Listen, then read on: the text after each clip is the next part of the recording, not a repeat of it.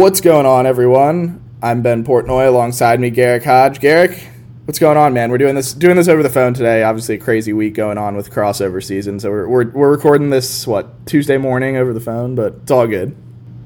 Yeah, crossover season. Uh, just got over a winter storm. It's made recording podcasts exceptionally difficult lately. Yeah, I know. It's been a couple of weeks since we talked to y'all. Obviously, a crazy couple of weeks. The weather didn't help. Some stuff going on in and out. So, anyways, we're back. It's baseball season. Uh, a lot to talk about. Mississippi State baseball off to a two and one start. Took one off number nine Texas and number three Texas Tech. Lost one to TCU as part of the college baseball showdown uh, over in Arlington, Texas. Uh, a really great tournament, really cool tournament, really cool idea. Uh, the SEC ended up going, I think it was eight and one against their Big Twelve counterparts, outscored them about, uh, if I have the number right, I think it was sixty-two to thirty-eight. Uh, I tweeted out yesterday, so I might have that wrong, but you know, this was a, a really impressive showing for Mississippi State. Um, you know, uh, Garrick, just generally, obviously, Mississippi State walks out with two top 10 wins. Just w- what do you feel like that kind of does for a team when you, you're able to pull together those kinds of results early in a season? Well, um, I mean, Chris Lemonis said they did it without five of their best pitchers available, um, and quite frankly, I don't really know who uh, all five of them are. Quite, quite frankly, they weren't exactly transparent about uh, who was and was not available, aside for the obvious two in their rotation. But you know, when you're down two weekend starters and you still take two out of three from you know um, three top twenty teams, that's just a phenomenal way to start the year. I don't think you could have asked for anything more, except, I mean, I guess you look uh, across the dugout and Ole Miss and Arkansas, both uh, SEC rivals that expect to compete for the SEC title along with Vanderbilt this year. Uh, yeah, that's, uh, you know, it's showing how strong the SEC is each and every year once again, and I don't think this year is going to be any different. Um, I mean, both Mississippi teams on the diamond look pretty impressive. We got Rowdy Jordan looking like a, a leadoff hitter that's just going to break to unprecedented levels, and I mean. I, I, think you got everything you wanted from the pitching side for Mississippi State, all things considered, with the uh, arms that weren't available. And I think the biggest takeaway from my end was the depth of how strong Mississippi State's rotation and bullpen can be, especially once they get those two cogs in their rotation back, and then they can you know shift some of those guys around in the bullpen. I mean, they they showed that they're capable of getting great hitters out consistently. Yeah, and I think that's the fascinating thing is you know there really are circumstances worth mentioning in this. You know, you, you lose like you mentioned, uh, Eric Cerantola didn't make the trip for you know reasons that were undisclosed, but I think most of us can read between the lines on that. Uh, Will Bednar uh, did not pitch. He had some soreness in his neck. I, I think the excuse given was, or the, uh, the, the official word given was that he he slept on his neck wrong and had some soreness. So they decided to scratch him out of uh, out of uh, precaution. He's expected to be back this week, but. By the way, isn't that not the most like baseball injury ever? Well, who was it? Was it, you're you're more of a pro baseball guy than I am? Who was the player who who like cut his finger on a drone or something a couple, two two three years ago? That was Trevor Bauer. Yeah, there we go. So you know, baseball has a history of weird injuries, so at least this is par for the course. I can't remember if it was Kerry Wood or Mark Prior, but they like slipped in a bathtub and were out for like a couple months. This was a lesser extent, but yes. uh, I remember former White Sox pitcher Chris Sale um, was apparently moving stuff around in his truck, and he like landed wrong on the bed of it, and he like had to miss like the first week and a half of the season. So that's, that's, anyway, the, the point being is that baseball baseball compared to other sports has like the most. Okay, two more off the top of my head, and then we can get back to Mississippi State baseball. Kendrys Morales tore his ACL after uh, stomping on home plate, celebrating a walk-off grand slam, and I think it was uh, was it. I can't remember which player it was, but someone got hurt leaping over the rail in the dugout after a post game celebration. So I I want to say it was Kosuke Fukudome or Sin, Shin-Soo Choo, one of those two guys. I can't remember who it is off the top of my head, but I, I don't know why I just got on this tangent. But I just heard like I mean, of course, um, I'm only making light of it because he seems to be fine and he'll be back this week. So it's no, but Kosuke um, Fukudome, that's a throwback to some Cubs fans out there. Yeah, well, I mean, I'm certainly not one of them, but but um, you know, I just heard that slept on his neck, Ron. Now that's a baseball injury and a half. I, but at least it's better than what we got in football during previous eras the upper body lower body. I guess that's this is a little more adventurous which is nice but yeah obviously will, will bednar will uh, uh, chris Lemonis said after the game that uh, eric Cerantola is expected to be back this week and will bednar's a little bit more day to day but they're hopeful that he'll be back as well. So um, like we said getting those guys back uh, tangent aside uh, it should be it should be a good thing. Um, you, you look at this team and the, the other thing i think is worth mentioning is when you miss, you know, Chris Lemonis didn't explain who. Um, you can, you know, try and run the numbers and figure out who was there, who wasn't. But uh, Chris Lemonis said that there were five guys that uh, five of Mississippi State's top arms were not at uh, in Dallas in Arlington with them. That said, you look at what you got from the bullpen for the most part, maybe outside of uh, of Monday. I was going to say Sunday, but obviously this got moved back a day, so a little bit crazy there you pretty much like what you expect, um, or like what you saw. Excuse me. I, I, think that you know Mississippi State's got the makings of a really, really good bullpen. Landon Sims is an absolute stud on the mound. That's a kid who I think is, uh, like Chris Lemonis said the other day, is start is in the weekend rotation for about ninety percent of teams in the country right now, and um, he's got some electric stuff. You, you, saw Jackson Fristoe yesterday pitched three of three uh, no hit innings. Uh, was a little bit erratic, hit a few batters, walked a few guys, but was showed some really really cool and, and uh, impressive stuff. There's the word I'm looking for. Um, and Lemonis said after the game that he might be a guy who that, that you know down the road ends up as kind of like a weekend bullpen guy just because uh, you know of what he's got coming off the mound. So I, I think if you're Mississippi State, it's about as successful a weekend as you could as you'd hope for. Yeah, Landon Sims in particular. I mean, that was pretty impressive stuff. Uh, he's just a fun guy to watch pitch. Um, in particular, I feel like he can just be such a weapon because you know he's stretched out and he can go multiple innings. Um, and I feel like you know once you get into SEC play and maybe to a larger extent get into regionals, like you can deploy him for a two to three inning roll out of the bullpen. So going from a guy like Bednar or MacLeod or whoever to a weapon like that out of the bullpen, and I think he struck out what like ten out of his first eleven hitters he faced uh, this week. He struck out ten of the twelve batters he faced, I believe. Okay, but yeah, no, I think he's missing a ton of bats.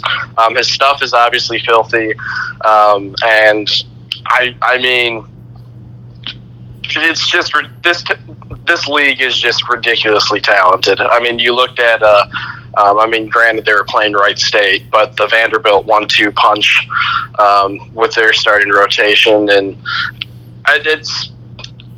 I think we're, we're what we're seeing is obviously the shortened MLB draft, it being only five rounds. A lot of players coming back that wouldn't necessarily be back under normal circumstances, and you're seeing honestly a much better college baseball product. And the obviously it's been three games, so maybe I'm just a prisoner of the moment here. But I don't know. This baseball season is going to be pretty damn fun. I, I, don't know about you, Ben. Yeah, I mean, I think that's the the interesting thing about this, right? I, I think that you know, generally speaking, and and maybe I'm generalizing here, but you know, college baseball is a sport that I think is pretty regionally popular. You know, it's really popular in the SEC, and the you know top 25 rankings tend to reflect that. Big 12's got some popularity, and Pac-12 it, it varies, but for the most part, it's a sport that's cared about in the deep South. And I think you and I can both agree that when we when we got to Mississippi, that was kind of one, at least for me, I think that was one of the things that I first noticed was how crazy people are about baseball, and and I think it's really fascinating. And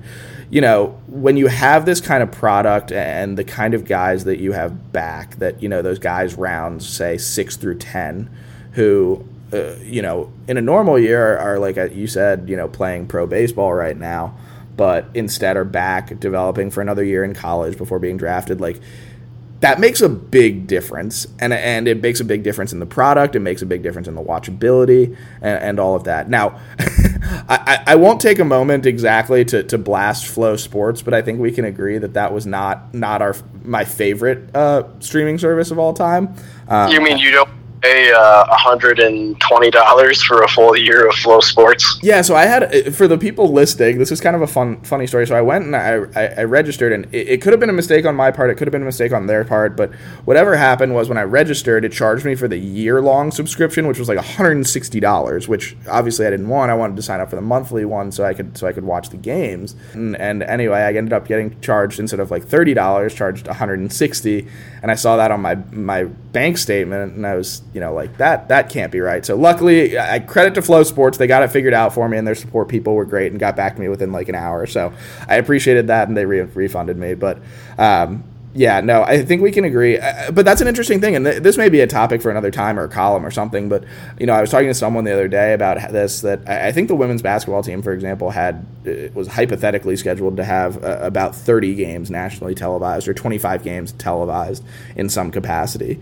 I think baseball is scheduled to have 11, and, I think that you know some of that is a product of who nationally watches college baseball but two, it's just it's kind of an interesting microcosm of where baseball stands. I think in the general consciousness of college sports, um, and, and, I think that's you know fair or not. I mean, I think that you know it's a sport that I've certainly gar- you know garnered a much more respect for, and I think is really really fun. And I think there's something you know really kind of kind of the the things that I love about college football and the pageantry and all that stuff that maybe some of it's cliche and maybe it's not, but uh, I, I, think you get a lot of that or a similar a, a comparable, um, not necessarily the same level of that uh, at a smaller scale with college baseball, especially in the SEC.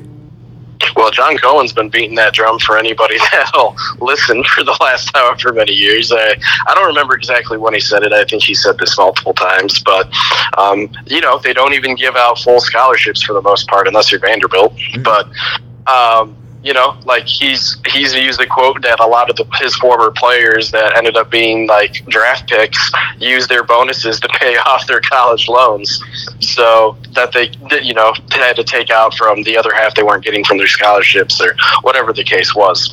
So yeah, I mean, of course they're not on the scale of maybe the basketballs or the footballs of the world, um, but I mean I don't know. Maybe, maybe there's an SEC network deal to be hashed out. Um, I guess I don't know exactly what their programming schedule is like in uh, April and uh, May, besides you know a whole bunch of spring football games. But um, that's that's about the extent of it that I'm aware of. But you know, um, I, I, can attest that um, 13 out of 14 SEC baseball fan bases are very invested in their baseball teams. So. Who's who's the one, Garrick? Do you, do you want to do you want to go there? Um, yeah, Mizzou don't give a crap about baseball. They, they just don't. I, I can attest. They they first of all, their press box is like four seats, um, which not I don't know. I'm not going to be a sour grapes guy, but um, the year the year covering Mizzou, their stadium's is obviously by far and away the smallest. Um, I think their capacity is I think 3,600. Um, I could be wrong, but it's it's, so give or take about 3,600. Mm. And if it's a midweek game, you're getting about anywhere between two to 500 fans at most. And if it's a weekend SEC game, you're probably getting anywhere between 900 to 1300. So very, um, very minuscule attendance. Obviously, the only game that I went to, I think I covered about I don't know, 20 ish games in my uh, time covering the Mizzou beat. Um, the only games that were close to being sold out was the last home series of the year when it was actually warm against Florida. And I guess I'll, I'll give uh, Mizzou fans a little bit of the benefit of the doubt. It's a not fun parking situation, and you have to walk up a gigantic hill um, to to get to the stadium, which is not fun for anybody. I mean, I know some people like walking up hills because they're psychopaths, but. um, and then it's like we we nicknamed it the ice box because it's like the coldest place in Columbia, Missouri. So like whatever the temperature is outside, take off like ten or fifteen degrees from that, and that's what the temperature is going to be at the baseball stadium. So outside of that, though, um, this isn't a Mizzou podcast, so I'll, I'll I'll divert it back. But thirteen out of fourteen markets, there's a there's a big following for it. Yeah, it's it's fascinating, but anyways, turn, turning kind of back to Mississippi State, obviously we talked a little bit about this weekend, a couple of big wins. Looking forward, uh, you know, things don't get super serious, uh, you know, for another couple of weeks, but you got some interesting games coming up. You've got Tulane coming into town, who's kind of a team that hovers around the top 25 or has pretty historically, and it is a good program. Uh, you got Jackson State in the Wednesday season opener, uh, Southern Miss on Tuesday next week in Pearl. And then a couple of uh, weekend series against Tennessee Tech and Eastern Michigan. Tennessee Tech took a game off Ole Miss last year, so I guess do with that what you will. And then some midweek games against Grambling and then uh, ULL or Louis, University of Louisiana. Is that what, that's what we're going with now? Uh, University of Louisiana, um, who, who's generally a pretty good team as well. So some interesting midweek games and, and some interesting non-conference games. Just call them the Raging Cajuns. Yeah, the Raging Cajuns. Which, to be fair, I kind of stand by. I think that is one of the best nicknames in sports. That is a phenomenal. I, I'm big fan, big fan. Um, but no, I, I, think that Mississippi State's got some interesting games ahead of it. So you know, if they drop a game here or there, it's it, you expect that, I guess, maybe. Uh, and then and then you open SEC play with LSU. So it, it should be a pretty fascinating slate. I, am excited to kind of see what this next couple of weeks bring. Um, you know, and, and probably a, you'll see a little bit more of this too. And Chris Lemonis talked about this after the uh, the Texas Tech game on Sunday. Uh, you know, Mississippi State's got a lot of arms that it needs to see something from, and not necessarily in a bad way, but just uh, that you know that you need to kind of get a feel for what the, where they're at, what they're able to do, what you can get expect from them in SEC play, if anything. And I, I think these next couple weeks kind of will give you that a little bit. Uh, what's kind of your take on it, Garrick? Well, my take is I'm like the king of jumping ahead in the big picture, and this like kind of Texas weekend really made me anticipate the Ole Miss MSU series. I think it's April 14th through the 16th, so I'm pretty fired up about that already. Even though we got a solid like five weeks before we're there, but uh, no, um, I I think you know you. Uh, if you're the team that Mississippi State thinks it is and you get the pitching reinforcements that you expect to get back, um, I expect you to take care of business against Tulane um, and, you know, kind of run, uh, run, rampant, run rampant over the non conference slate until you get to that first uh, conference weekend against LSU. Um, I, I mean, I think they got as good a shot as any to be pretty interesting this year. Yeah, definitely. It should be fascinating because I think that you know, this is a Mississippi State team that, and not to get too big picture, because obviously we're what four four days into this thing, and you know it's easy to jump ahead when you've played the games that you've played and and won the games that they've won. But um, you know, you look at this and and I, I, think that we all thought that Mississippi State was an Omaha team, probably at least on paper, is a team that can make a run at the College World Series. The way I try to look at this is usually I, I think that they can get to a super regional, and then whatever happens from there, who knows? Things get crazy. I think that this kind of cements that to an extent you'll see a little bit more in SEC. You'll see more of this in SEC play and uh, opening up with an LSU team that's ranked. I think they're ranked 11 in D1 baseball's latest poll. Um, Ole Miss and Arkansas ranked one and two. Mississippi State's going to play both of them. Uh, the other teams in the top, uh, if I'm not mistaken, there's six SEC teams in the top 10, five SEC teams. Yeah, you've got Ole Miss, Arkansas, Vanderbilt at one, two, three, then Mississippi State at five, Florida at seven. So uh, you've got plenty of talent in the SEC uh, from that side of things. So there's five. Um, so Mississippi State only plays a couple of those teams, or will play three of those four teams. They won't play Florida, but you know, you're going to have super regional type games or, College World Series type games most of the way through this season. Um, Mississippi State lucks out, for lack of a better term, in that their crossover games are Missouri and Kentucky, and you avoid, you know, the Floridas and Georgias of the world on the that side of the conference. But you know, the SEC, the SEC West is something to behold. I think when, when it comes to college baseball, and I think that if I'm not mistaken, the only team on the in the West that's not ranked in the top 25 is Alabama, and that's a pretty sneaky good Alabama team yeah, it's going to be pretty interesting. Well, you uh, you want to touch on basketball for like five minutes and then wrap it up? Yeah, let's give let's give a quick uh, quick look at basketball. Obviously, we've we've spent a lot of time on baseball and a lot to talk about there, but uh, basketball, some interesting things happening as well. Mississippi State, uh, the women finally getting another home game today. Uh, today's Tuesday, so they'll play tonight uh, against Auburn. You would think they'll be heavy favorites in that. By the time this drops, that game will probably be over. Uh, but they've got, or, or, excuse me, they've got Auburn, LSU, and Missouri left on the schedule. You probably need to win all three of those to get into the tournament. Uh, things are getting a little dicey for the Bulldogs. I was in Tuscaloosa on Sunday. Uh, they looked really, really bad.